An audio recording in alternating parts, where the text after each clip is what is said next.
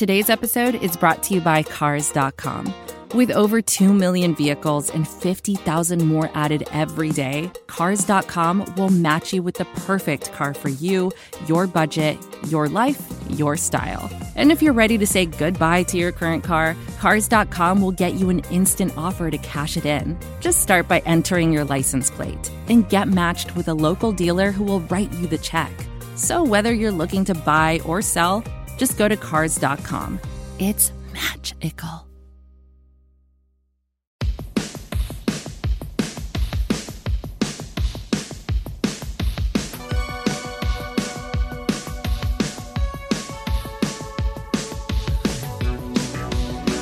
The DBN Network.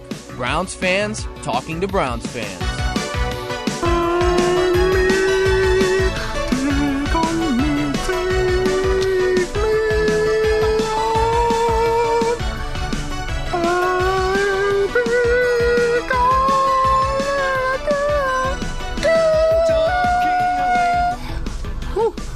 Can't hit that high note, but the rest of it was pretty good. Welcome into another edition of Manly by Nature here on the DBN Network. Manly! I am Manly and loving it, a.k.a. Wholesway.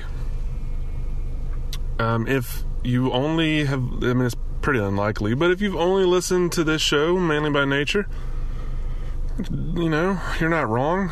But we do have other shows. Do a little, cross-pollination, but I don't think that's right. Cross-promotion, or maybe it's just promotion. I don't know. But the other shows here, yeah! I've been listening to the other shows, checking them out, and I would recommend them to you. Good thing we have here at the DBN Network is we have shows of varying lengths and approaches.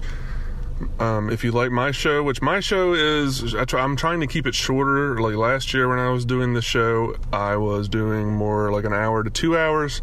Now I'm trying to keep it more about 30 to 45 minutes.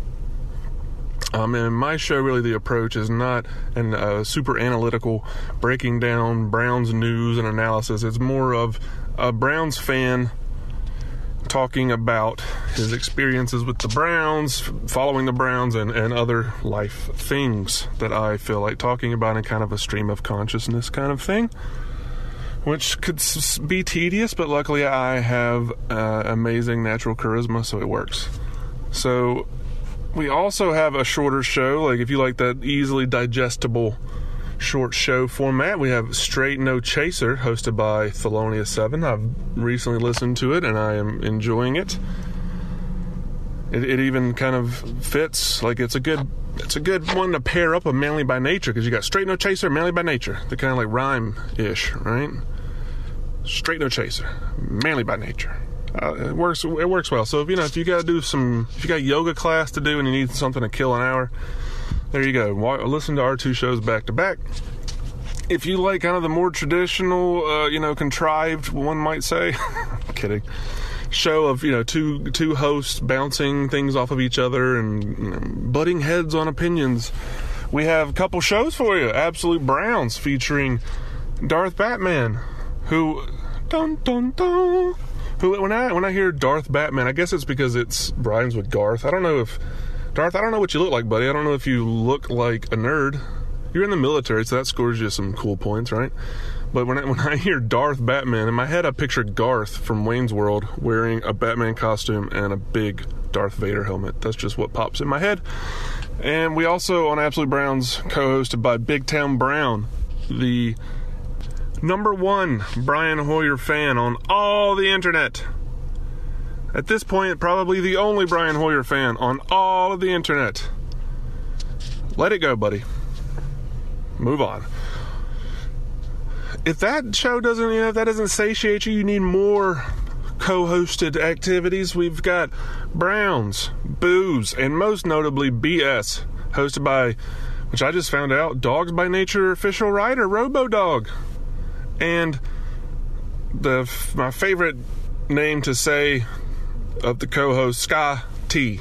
Not Scotty, that's Star Trek, but Sky T. Sky T. Sky T. Gotta get that pause right. So check those out if you want something a little longer. And then if you want something really long, like, man, I've got to rake all the leaves in this giant field, I need to listen, I can just put on headphones, listen to this monotone voice just blah, blah, blah, blah at me, and know that I can just zone out. We got our man, the one and only Easy Weave, in his show Easy Does It, which I've listened to a couple times because I've been on it a couple times. Easy does a great job. Does anybody know where he got that dumb name from, Easy Weave? It sounds like the name of a product from a late-night infomercial on BET. Introducing, from the makers of the vacuum cleaner haircut thing that sucks hair up as it cuts, introducing Easy Weave, the new weave installing and removing product from Mattel. I think they make toys, but... Tired of spending hours and hours sitting in chairs, spending hundreds of dollars having weaves put in and taken out? No mas! With the Easy Weave, insertion of weaves. Is it called weaving? Weaving is a snap. With our easy, breezy, sleazy, weavy, unweave system, you can also remove your weave at home. Cleanup is a breeze. 3 easy payments of $29.95. May cause abdominal pain, bloating, and anal leakage. Not sure why, because this is a weave product, but we have to report these things. So we've got those shows, so check those out after you listen to mine all the way through, of course. In just a minute, I'm going to talk about the state of the Browns, what I think about it, and what you should think about it, because I know better than you. If you have any questions for me, I would appreciate it. I would love to be able to do a little Q&A section on the show every week. So if you have a question about Browns, about anything, just go to the article of this show on dogsbynature.com, leave a comment, say, I have a question for your Q&A, blah, blah, blah, blah, and I will answer it. I appreciate your support. If you were listening the other week... So I kind of had another aggression incident. I don't know what's going on with me. I don't know if I got a mineral deficiency. I need some more vitamins. I don't have enough B12 or vitamin C. I don't know. But I've been a little angry lately. I feel like I'm a happy-go-lucky guy, but as I talked about the other week with the airport incident, I got a citation and I kind of lost my shit with the police officers there.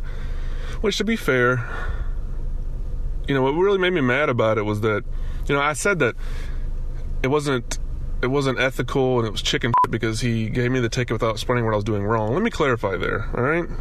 If you run a red light and a cop pulls you over, he does not have to explain to you that running a red light is illegal, right? Because in order to get your driver's license, you have to pass a test, and part of that is, understanding that you can't just drive through red lights.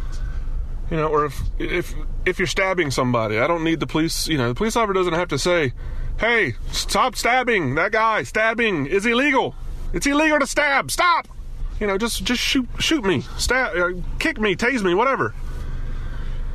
But when you're at an airport and you're in a normal passenger loading zone and there's no signs anywhere that says anybody, there's no special parking zones, and you're not I wasn't parking in a handicap spot or one of those spots that's official use only or anything like that. It was just it wasn't a parking spot. It was just a passenger loading zone. So all he had to say was, sir, you can't park here. You got to move. If you don't move, I'll write you a ticket. And I would have been, okay, didn't know that. Thanks. And I would have moved. But he started writing the ticket before even saying a word to me, and that's what made me so mad, because and also is that he knew that I was just there doing my job. I'm just driving for Lyft, and he said something to my passenger, but he didn't say anything to me, and it's just a dick move, to start writing somebody a ticket that's just doing their normal job. Just tell them, hey, you can't be here. But he had decided, because he had that, like I said, he had that short man thing, he had that look and walk about him and stature, he wanted to be a Marine but didn't make it or something. And I think also, because I'm a big guy. I'm 6'6", 285. I haven't weighed myself lately, but I'm basically the size of Joe Thomas. And my passenger said that when I got out of the car, his eyes, the cop, his eyes got as big as saucers, and he took a step back. He wasn't expecting this giant man to come barreling out of the car, because I got out of the car briskly. I exited with fervor. I was angry. And, you know, but at first I was just, I mean, I may have cussed right out of the bat. I don't know. But, I mean, I don't remember. But, you know, I wasn't looking at it. I was just like, ah! I was just, you know, I was basically just saying, what is going on? Why are you writing me this ticket? Why have you not told me anything? Why aren't you speaking to me? Hey, why the fuck aren't you speaking to me? And then, you know. So, and that's, I don't appreciate the whole thing where cops... Some cops, I have a lot of respect for police officers, all right? I don't just go around cursing out police officers. That's the thing, like, I've only gotten one moving violation ticket in my entire life. I've had a driver's license 17 years now, all right? I'm 33. Good God, 17 years. I've gotten one speeding ticket, and I got a parking ticket in college because I was late for a final exam, parked in a spot that I wasn't supposed to be in, got a ticket for it. I got a ticket in San Francisco. It was my birthday, my 30th birthday. I wanted to look spiffy for dinner. Had a haircut appointment.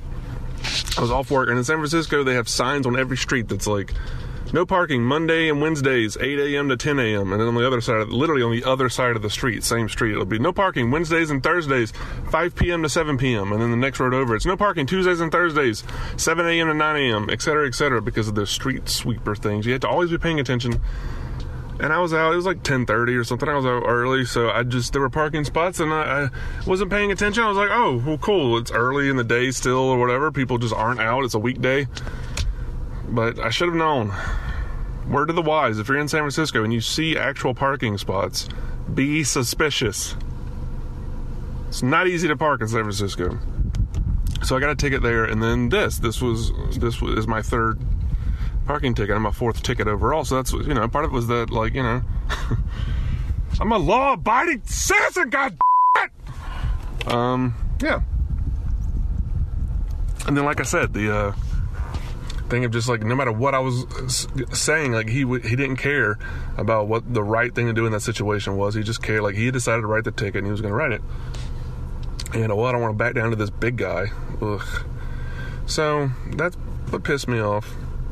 But, you know, I guess I got my money's worth in his face when I reached the point where he wasn't going to listen to me, you know, and he wanted to just write the ticket. He was just being an ass, wouldn't speak to me. And so I just paused for, like, 2 beats. And I'm just like, man, f*** you. And then his face was hilarious. So, let's see. But yeah, what made me mad the other day was, or yesterday, last night, I guess. I was at, not proud to say it, people, I was at Walmart. It happens sometimes. I don't go to Walmart very often. In fact, I've gone years without stepping foot inside of a Walmart. I don't hate Walmart. I just choose not, I don't like going there, you know? And I went there. I needed to get some, like, shipping supplies. It was the only thing open because it was, like, 1 o'clock. And it was, like, 12:30. It's a little after midnight, and I get my stuff, and I go to get in line, and the line is ridiculously long, because they only have one lane open for the entire Walmart, and there's a lot of people in there, surprisingly, because it was late, but there's like at least 20 people in line, probably more than that, and I'm in the back of the line, and people are complaining and saying shit, you know. Like, I get annoyed because so many, we feel like entitled to, like, not have to wait for anything, and it bugs me, you know, people's, like, how much people get angry about minor inconveniences that, like, they feel like they have to, like, create a little picket line and take up the mantle of social justice or whatever. It just irritates the shit out of me. So, I'm standing there in line, and people are grumbling, oh, they said they were going to have somebody up here, and blah, blah. And this lady, a couple people in front of me, steps out of the line, takes out her cell phone, and she turns on the Facebook Live feature, which you may have seen before, and she starts talking, like, really loudly, and, you know, she's like, I'm here at the Walmart! It's so annoying. I'm here at the Walmart on University and Atlantic Avenue. And as you can see, they only have one lane open for all these people, and it's unacceptable. And They only have lane 11 open. She literally said the number of the lane like that, man. We only have lane 11 open. And everybody here has had to wait. And she's like circling around, like videotaping the line of people. And it just annoyed me. Because it's just like, it's not that big of a deal. Yeah, it sucks. But, you know, to speak to a person. If it's fine if an employee walks by to say, hey, excuse me, do you know if they're going to open another lane up or something? But it's, there's no reason to make such a huge deal, like, you know, like it needs to go viral on social media because you had to wait line for 20 minutes. So I just decided I wanted to like, she was annoying me and I was going to annoy her. And so yeah, I guess I'm getting testier. I don't know if it's my old age. I'm an old man. What? So when she pans around to me, I go, lady, don't film me. Hey, don't film me. Red light camera reported ahead. I don't know why that's what. I just, like, because she was being, like, loud and aggressive, but I knew I couldn't just, you know, I didn't want to just be like, hey, lady, knock it off, because then it's going to be, like, you know, some big, huge deal. But I was like, all right, you can get away with being like, my privacy, you know? And so I'm like, lady, don't film me. And she, like, takes the phone down, and then she gets in back in line in a second. She's like, I mean, I didn't film your face. And it's like, well, yeah, you did, because you were spinning the camera around filming the whole line. But, and I don't even really care about being filmed. Lord knows I like attention. But I just wanted to mess with her. And the lady next to me in line tells her, she goes, like, the lady's like, you know, the first lady says, I mean, I didn't film your face or anything. The lady next to me says, don't worry about it. And that irritated me, too, because, like, she's saying, don't worry about me. You better recognize who you're talking to. You better worry about me. Heifer. So I was like, so lady, don't speak for yourself, don't speak for me. And so I pissed her off, and so I'm just pissing everybody off in line. But I got her to stop videotaping. I'm sure, like, most of the people in line were like, oh, this douchebag, especially because, you know, I don't care about these things. I don't care about race. I mean, race matters because it matters because we have decided it matters. But I mean, it doesn't matter to me.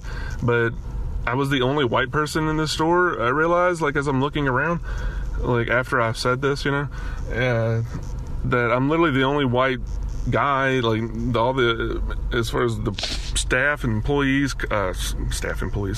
customers.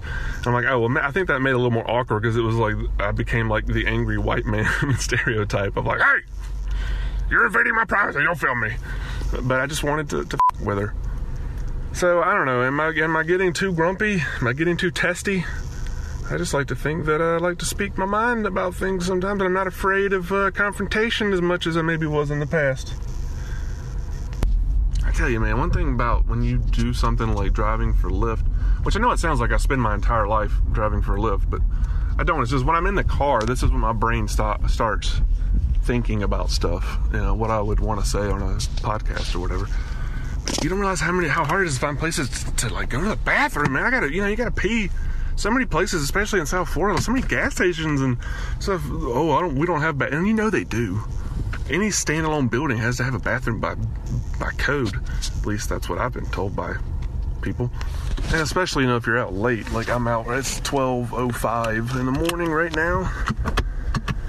And I am out. So yeah, I just pulled into the loading dock behind whatever this is, a Publix or something, and just like took a piss in the loading dock area. And it's hard in the middle of the night to find places to go to the bathroom, man. Oh, getting choked up. Not because of the bathroom, but I'm just thinking about my colleagues here at the DBN Network and the hard work. The hard work they've put into this. My brothers in arms. So let's talk about the Browns. You know, it's going to be, hopefully this won't be too long of a spiel, 15 minutes or so. I do worry about Hugh Jackson. What worries me is more that I feel like, and I've said this since the RG3 thing, I don't think he you know, people talk about him as being like a QB whisperer. I don't know that he is, and I don't think he has the best taste in quarterbacks. And That's worrisome to a degree. And the other thing that worries me, you know, I was talking with Easy Weave about Hugh, and Easy's not as worried about the game management stuff as some other things. What worries me about it is not so much that, like, it's this thing that's killing us. It's that to me, it shows a larger issue of, like, panicking under pressure and, like, not thinking clearly. Because Hugh Jackson has been in football a long time. He knows how to manage a clock. Like, he knows game situations. So it's not that he has no idea what he should be doing. It's that he's making the wrong calls. He's not executing properly. And whether you're talking about the quarterback or the head coach, that is worrisome to me. You know, part of being a head coach is being a game manager. In baseball, they call it a game manager, and because they don't really, I mean, it's baseball. You don't really coach. You just kind of manage the game. And in football, there's a lot of game management, and a lot of coaches, I think, you know, screw it up a lot. And I think that just because I think there's the old school, you would want to say, I guess you could say. I mean, the old school coach, football coach, who I think a lot of them aren't. It's going to sound terrible. I think a lot of them aren't super bright. Like, they have been coaching their whole lives because they love football, and, like, they understand the game of football better than I ever could. But, like, as far as just, like, you know, it's like Mike McCarthy. I think he's not that bright. Like, he's always, like, throwing these, like, terrible, like, challenge flags. I was watching a thing the other day. He threw a challenge flag at some point, and, like, Jordy Nelson, like, ran over and picked it up before the refs could see it and, like, hit it. Because he was like, I didn't catch that, or whatever it was. Like, guys that, like, panic and just, like, throw out flags. What is a flag? Challenge flags. Guys that, like, screw up, like, game clock management at the end of halves and the end of games. That shit worries me because I feel like with the old school guys, they are more focused on, you know, like the overall being the head coach of the team. You know, like I think Hugh Jackson is like the pastor of the Browns. Does that make sense? I feel like he's the guy that, like, he's over the thing. He's like if the Browns are a church, he's the pastor. The players can come to him. They feel comfortable with him. They feel like they can talk to him, that he understands them. And, you know, he wants to do things a certain way. He wants to run his scheme. But I don't think, you know, he's like, I think like a younger guy who's a head coach who maybe didn't come up, who came up through like the college ranks or something. So he came up in a more progressive, you know, open-minded, however you want to put it, system or coaching environment. I feel like they are better at mentally processing the game because they've approached it from more of, and this isn't to say like all coaches should be like analytics guys, but I'm just saying they approach it with more of an analytical approach. That's a bad sentence, but you know, that's what I liked about Mike Pettine. I'm not saying we should have kept Mike Pettine. He was cool under pressure, and I appreciated that about him, that he could keep calm. Anybody all the people that want to get rid of him, I mean, you know, are the same people now, like, or the people, half the people that were so excited about getting Hugh Jackson and were, you know, like, well, it was worth getting rid of Pettine to get Jackson and wanted to fire Pettine. Now they just all, half those same people all want to fire Jackson. And I'm not saying at 1-23 in 2 years that Jackson should have, you know, complete job security, especially if he's been doing things to kind of undermine the front office, which we don't know. And, you know, if he was really pushing about A.J. McCarron and the Sashi or somebody or whoever had to kind of bungle it up to save us from the bungles fleecing us. Whoops, that was my lift app going off. I had a passenger. Yeah, I mean, I think the thing is, I think coaches, the old school coaches, are looked at as being like these like stoic, you know, guys because they're tough and old school. But I think really a lot of the old school guys, that's why they can make mistakes with, you know, being too much of an emotional response to situations and games. It's because they're used to coaching with a lot of emotion in this, you know, in the sense of being fiery at times to motivate the guys, or, you know, to get this point across. Like, you know, they coach, even though you think of them as like stoic, they actually are very, I think a lot of them are very emotional, and I think that clouds their judgment with a lot of these decisions. Whereas the more new school guys, I think, are, like I said, a little more analytical, a little able to separate these things. And I think, I could, you know, I'll talk about Kizer in a minute. You know, I guarantee, I would bet money that Sashi, that he would be more, I think he would be more patient with like a development of a 21-year-old rookie than Hugh or a traditional coach would be.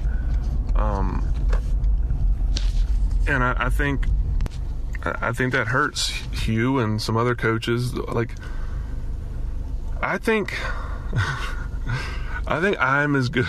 I could be as good of a head coach of the Green Bay Packers as Mike McCarthy is. I swear to God.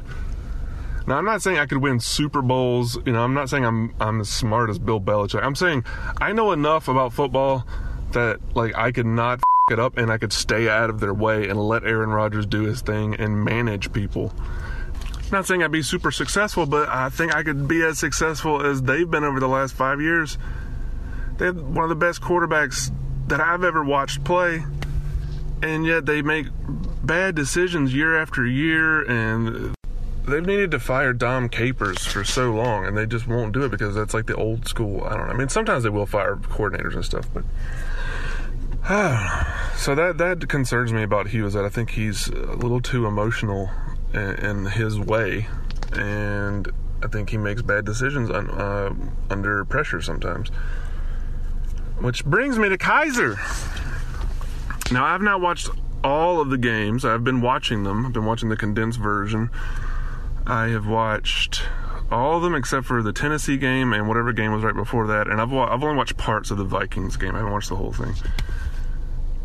Now, people are talking about Kizer as if he looks dog shit, completely lost out there, don't know what he's doing, throwing the worst passes you've ever seen. I don't know, do you guys not remember what it was like watching Johnny Manziel? If you think Kizer looks like just a complete train wreck that's unsalvageable, I'm sick of Browns fans. All right, I'm about to give you another talking to. I'm sick of Browns fans acting like because the team has been bad for a long time, they have to see the turnaround results immediately, or we have to move on. Kizer's 21 years old. Little science lesson for you. At 21 years old, your prefrontal cortex is not fully developed. It's not fully developed until 25 or thereabouts. Your prefrontal cortex, if you don't know, controls your rational thinking and decision making. Literally, Kizer, he's making some bad decisions because literally his brain is not fully developed. And I'm not saying that excuses bad football play. Don't come at me with that bullshit. Oh, so you're saying he can just suck and but no.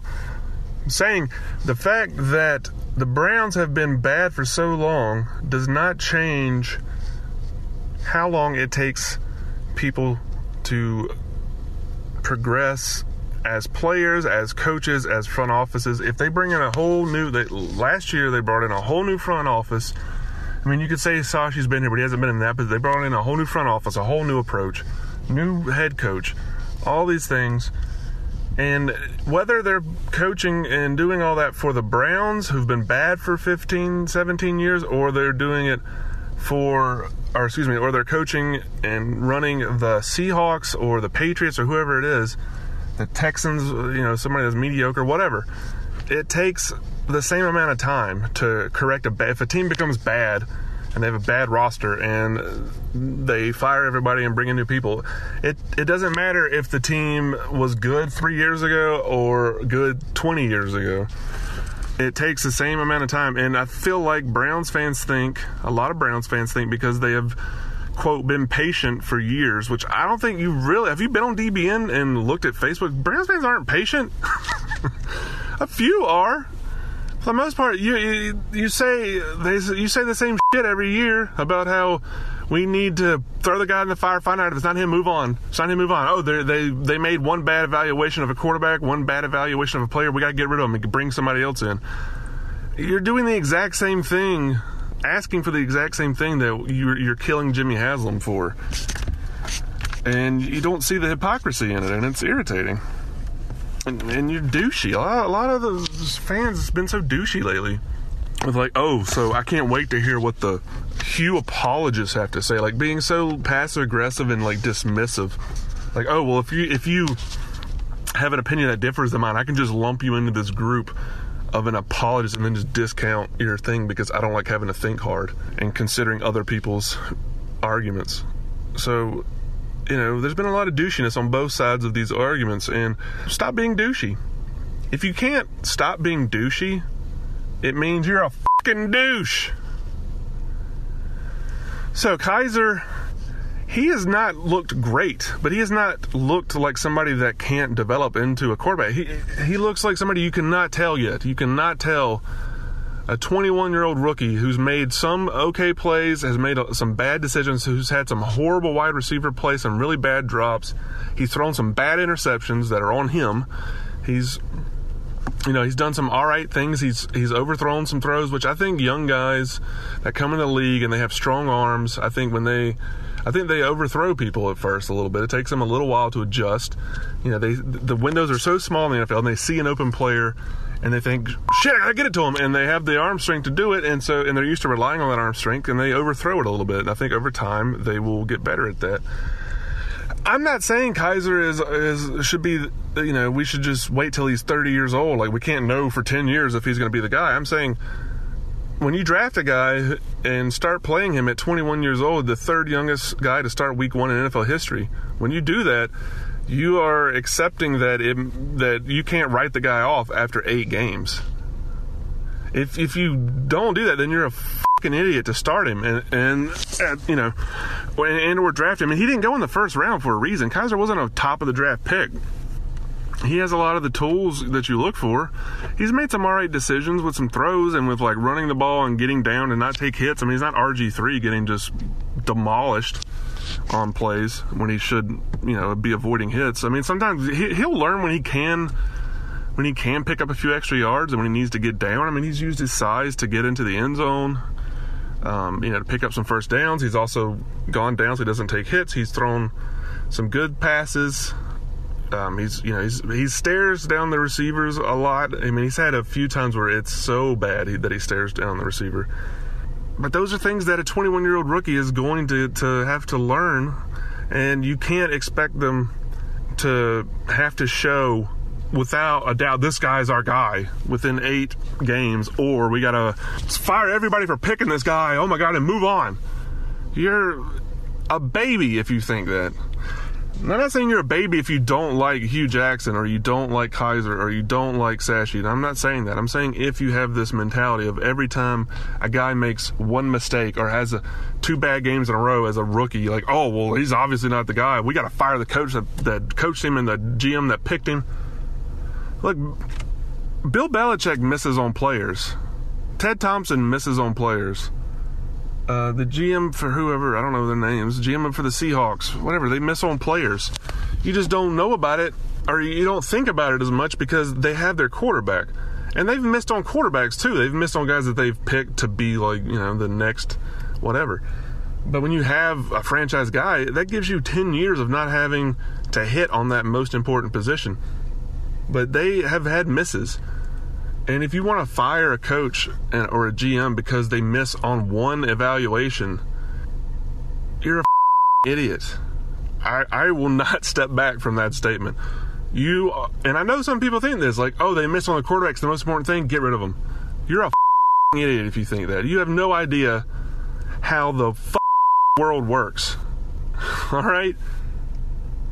Your head is so far up your ass. We will never have sustained success if we fire people for making one big mistake or one bad evaluation on a critical thing. That's part of, just as Kizer has to learn, if somebody's a brand new GM or a brand new VP of football, whatever the his title is, when when you're the new guy picking players, making mistakes is part of learning to do better next time. When you're the coach, making a bad game plan or whatever is part of getting better for next time. You can't expect everything because we've been bad. The Browns don't deserve a winner because we've been bad for so long. They don't deserve a winner. The Patriots don't deserve a winner because they've been good for so long. The only time you deserve to win is when you play better than the other team and you coach better than the other team. And then, see, that goes back too to like I was talking about, you know, things that worry me with coaches, like panicking. I think a lot of the old school coaches are wrapped up in this idea that, you know, of the old way, quote, old way of doing it is you spend, you know, your entire, like, you just get into, it's just habits, doing what you think you're supposed to do, spending, you know, 90 hours, 100 hours in the week in the office, watching film, going up game plans, blah, blah, blah. Everybody else is doing the same thing. And I'm not saying you shouldn't put in lots of work, but there are better ways to do things in some cases with certain aspects of coaching. Just like there's better ways to do things with certain aspects of your job. I mean, think about if you put yourself, people don't want to admit that football players and these coaches, that they deserve the time to implement things based on what they tell us. All right. Haslam and DePodesta and Hugh Jackson, whoever, when Haslam brought them in, they said, this is not going to be something we fixed in 2 seasons. DePodesta, I don't know how you say his name. When he had like a press conference, they asked him something about what, you know, he had asked Haslam for, or what he had told Haslam, and he said he wanted to know from Haslam, are you going to be able to go on the roller coaster with me? If there's going to be ups and downs, if we're not where we want to be in a year, are you going to, you know, freak out and fire me? Like, basically, are you going to give me the time that and that is perfectly fair. I think it is fair if you say this is going to take 3 years, then you don't freak out in year one when they fuck something up, because they've made it clear that it's going to take 3 years. You hold people accountable for what they say they're going to do. And just because you've been waiting for so long for something doesn't change that trajectory or that, you know, that time frame. It just doesn't. It doesn't work like that. And to try to force it is how you end up staying sucky. Do you not understand that? Trying to force, oh, well, if he's not the answer, we got to move on now because we've been bad. We got to move on. That's how you stay sucky. And that's why we stayed. That's big part of why we stayed sucky, stupid. So, yeah, I mean, I'm not saying Kaiser's the guy. I'm saying give his brain a chance to fully develop people. His brain don't work too good. No, but I mean, he's done some good things, some bad things, more bad than good probably, but he's where you would expect a 21-year-old rookie to be. And if you don't see that, then your expectations are outside of reality. Now, Jimmy Garoppolo. Let's talk about that real quick. A lot of people are freaking out about that or are pissed. I guess it kind of changed a little bit because then there was the A.J. McCarron thing, so that kind of overtook the Garoppolo news, and then now there's the Josh Gordon news, which I refuse to be excited about Josh Gordon. All right, I'm not doing that to myself. I don't know why you people are just acting like elated now. Oh, this makes the whole thing better with everything else. No, it doesn't. No, it doesn't. And Josh Gordon does not exist to me until he is there for longer than half a season or a season. Like, I don't care about Josh Gordon. I don't hate the guy. It doesn't matter to me if he smokes weed or not or whatever, or it doesn't matter if he gets DUIs, that's stupid, but, you know, I don't have anything against the guy, but I'm not going to care about his status right now. So Garoppolo, you know, we're so mad that, you know, we didn't get him and that, you know, he's so much better than anything we have. And I liked Garoppolo coming out. I did. Let the record show. Go back and research that crap somehow. I liked Garoppolo that year. He wasn't my number one guy. My number one guy was Derek Carr. And then I liked Derek Carr, Teddy Bridgewater, Garoppolo, Bortles, and then whoever else was in the draft. All those people. And then Johnny Manziel last. But the thing people seem to be ignoring in this is, you know, a lot of times Garoppolo may be great. He may be a Hall of Fame quarterback. Who knows? But a lot of the times when you see guys that were backups on good teams and they come, a lot of times those guys end up sucking. You know, they have been put in a position to succeed as a backup. They've been playing for a good team. You know, if you're Garoppolo or you're Matt Castle or Matt Schaub when he was in Atlanta. You know, guys that have been the backup, they've been a backup for 3 years. You know, Aaron Rodgers, 3 years, 4 years, five. I mean, Aaron Rodgers is just, he's Aaron Rodgers, but you know what I'm saying. They've been a backup for 2 years, 3 years, 4 years. They don't have to play that much. I mean, Garoppolo has barely played. And he's looked good, but he's been in the same offensive system for those 2 years, 3 years, whatever it is, 3 years, I guess. So even if you're the backup and you're not taking reps with the first team, if you've been in the same system for several years, like, you know the system, you know the offense. When he does go into the game, he's not really being relied on to carry the team to victory. Like, Kizer is playing for a bad team, so his mistakes are magnified because we can't overcome them for the most part with the rest of our team. We have some players that are making some plays. We've had some good offensive line play. We've had some good defensive line play. We've had some decent play in the secondary. I mean, not from Peppers, but from, you know, the corners, and we've had some decent contributions from guys in Joku, how do you say his name, and some other people, DeVal. We've had some guys that look like they can contribute, but we haven't had anybody that you think, you know, we don't have a roster that we can overcome a quarterback being bad. But that doesn't mean we have to get rid of a quarterback if he's bad right away. All right, we backtrack on that. Not backtrack, but let me reemphasize that. But when Garoppolo comes into play, he's coming into play for a Super Bowl caliber football team in limited action with an offense that he's been working in for a year and a half or 2.5 years, whatever it is, you know, when he has to get in. Like I said, if you're coming in for Tom Brady, you're not expected to be Tom Brady. You're expected, if you're playing for the Patriots when they're really good, you're just expected to hold down the fort and run an offense that you've been working on for 2 years. And the coach knows your strengths and weaknesses because he's been, you know, coaching you for 2 years with the second team, 3 years, whatever it is. You're put in a pretty good position to succeed. If you're a rookie and you're starting right away, you're not put in a very good position to succeed. If you're picked for a bad team and you have to start right away, and you're young. So young guys are going to make mistakes. They have to learn through trial and error about when, you know, how the internal. I mean, some guys come in with a better internal clock in their head and a better feel for things, but for the most part, pretty much every quarterback when they come in has to learn how to fit balls into windows, how quickly they have to get rid of the ball, when they got to get down so they don't take a huge hit because guys are faster, etc. All these things they have to learn through trial and error. And young guys make more mistakes because they don't have the experience and because they're young. Like I said, the man's brain ain't developed. So when you look at someone like Kizer, and take your head out of your ass and put yourself in his shoes. Even in your job, I mean, say you enter.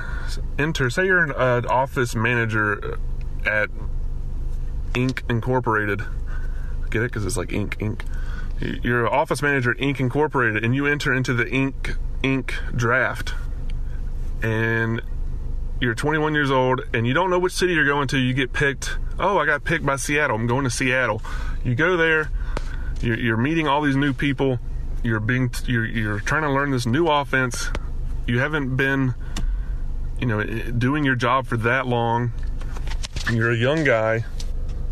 You have, you know, hopefully guys don't pay that much attention to what people are saying, but it's impossible for them to not see what's being said about them to some extent. They're getting trashed a lot, you know, because they're playing on a bad team and they're making mistakes and they're losing games, and you know, and you're expected to be one of the 32 best Inc. Incorporated office managers in the world within 5 months of you starting or 3 months. I mean, if you're counting the actual like season, like 2 months of the actual football season, but you know, we're counting the off season, 5 months of you taking over the job, or people are like, let's get rid of his ass because he's obviously not the guy.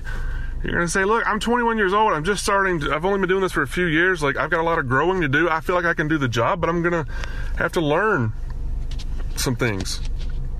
So if you don't understand that, I think you're unreasonable, because you feel like you've been this diehard fan that is stuck with the team.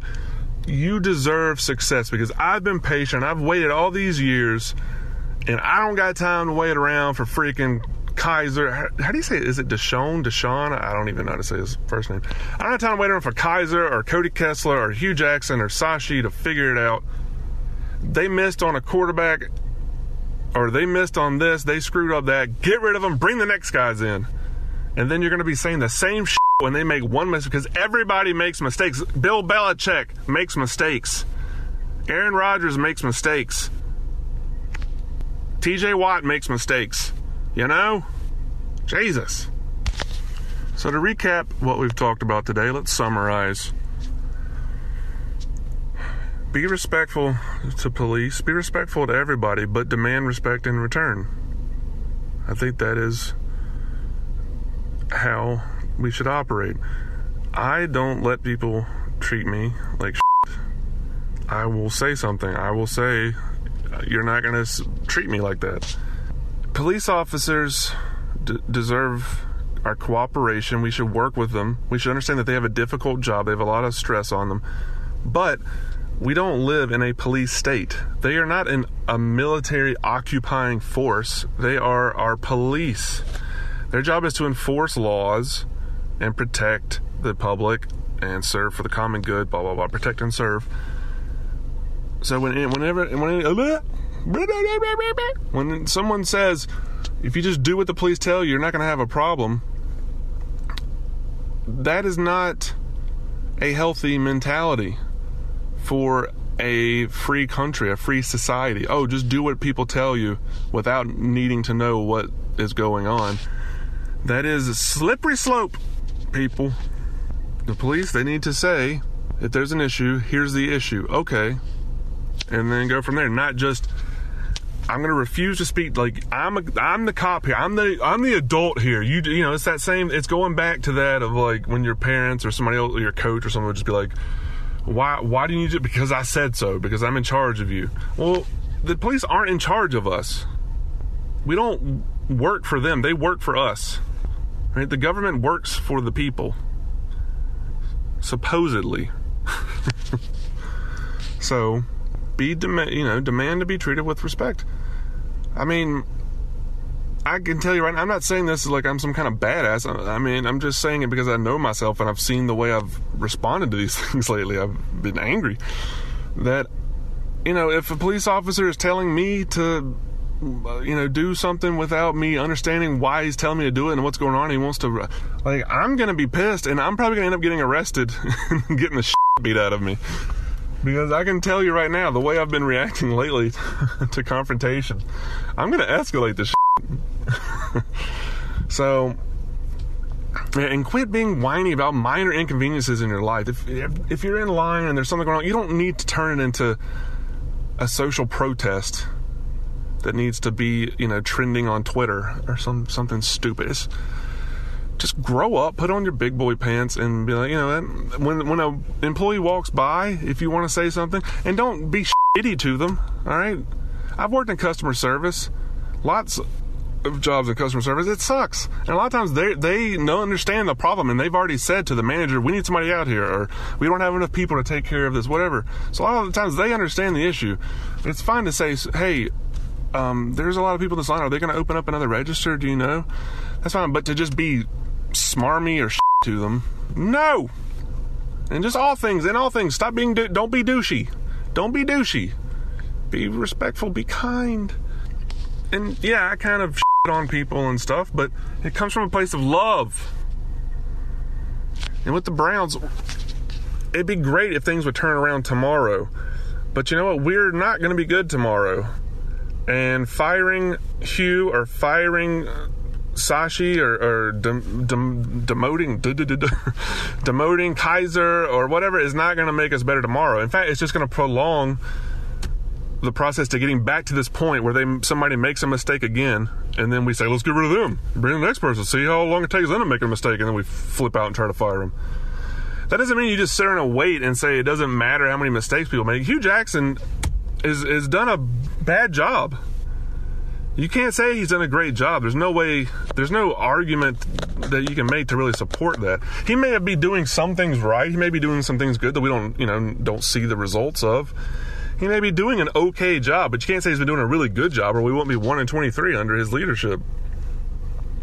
Regardless of the way he feels about quarterbacks that we have or that he didn't get to have. I mean, he got to have RG3. That didn't work out. So, and with the team in general, just understand that you don't deserve to have a winner because we've been bad for 10 years in the sense of like, well, we've been bad. I've waited all this time. So we deserve this, and I'm not going to give these people the same amount of time as they would get in any other situation in the same situation. You know, if they say it's going to take this long for them to implement what they hope to accomplish, then that's what we judge them on, not on our own arbitrary emotional responses to things. That said, we do have the right to voice our opinion, and we can say this is shitty and we want to hold you accountable to what you've said, and that's fine, but not to just feel like, you know, we have to know like immediately within 8 games of a rookie year if a guy is the answer or not, or then we're wasting our time. Oh God. And I mean, Kizer may develop into something, and if we draft another QB, if we draft Lamar Jackson or whoever, great. If we don't, like, depending on how the year ends, then that can change, because there's always new data coming in. You have to make decisions based on the current situation, not on what you are, you know, what you're reacting to based on what you think should have happened, or because you don't know the whole story. You're never going to know the whole story behind these things. I mean, the A.J. McCarron thing, Jesus, but we don't know the whole story. And yeah, I understand being pissed off if, like, we could have gotten Garoppolo and we didn't, and then we tried to get A.J. McCarron for the same compensation or even more compensation, whatever it is. I understand being pissed about that, because that pisses me off. But we don't know that we could have gotten Garoppolo. He could have easily said, I'm not going to Cleveland. We don't know. We're never going to know the full story of things, so jumping to conclusions doesn't do anybody any good. Anyway, I hope you have enjoyed this episode. I do appreciate you listening. This has been Manly by Nature here on the DBN Network. I hope that you will leave me some feedback on the article on Dogs by Nature. You can leave me some questions that you want to answer so I can do that. I love doing like Q&A type stuff. I always find that fun. If you want to follow me on social media, it's at Wholesway Artwork on Instagram and Twitter. That's Josue Artwork. And thank you for listening to the DBN Network. Check out the other shows and listen to my show when I put more out. All right, have a good one. Now you're a mile! Oh, mile, mile, mile! Now you're a mile! Mile, mile!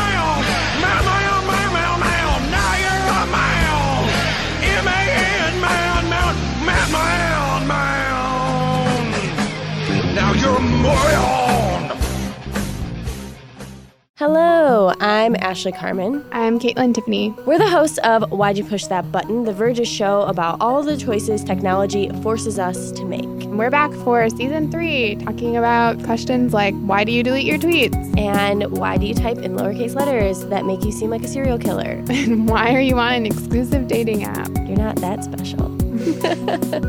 We're releasing a new episode every Wednesday, and you can find us anywhere you typically find podcasts, which is Apple Podcasts, Google Podcasts, Pocket Casts. So go ahead and subscribe and check us out. Most of the time, we talk about tech in terms of a handful of gigantic companies like Google, Meta, and Apple.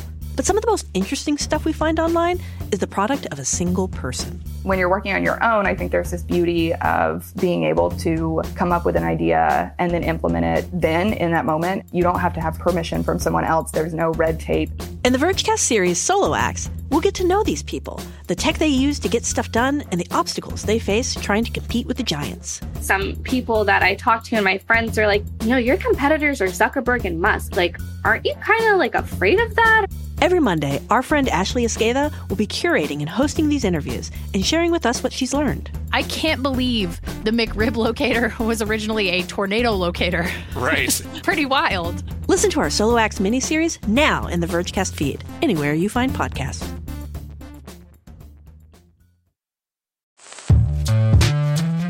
Hello, I'm Neelai Patel, the editor-in-chief of The Verge and host of Decoder, a business podcast where I interview CEOs about big ideas, the problems that come from those ideas, and how they make decisions. It is also surprisingly about org charts. It comes up a lot. We're launching a new limited series that we're calling the Centennial Series, where I talk to CEOs of companies that are over 100 years old, like Xerox, Barnes & Noble, and more. There's no 100-year-old company that's without its struggles, and it's been fascinating to talk to these CEOs about which parts of these companies' history are important and which parts they can let go. A little spoiler for you, if a company is over 100 years old, there's a lot of drama to talk about. It's been a good time. You can listen to the Centennial Series right in the Decoder feed. New episodes of Decoder are out on Tuesday, and the Centennial Series is out on Thursdays. Check it out. We think you're really going to like it. You can get it wherever you get your podcasts.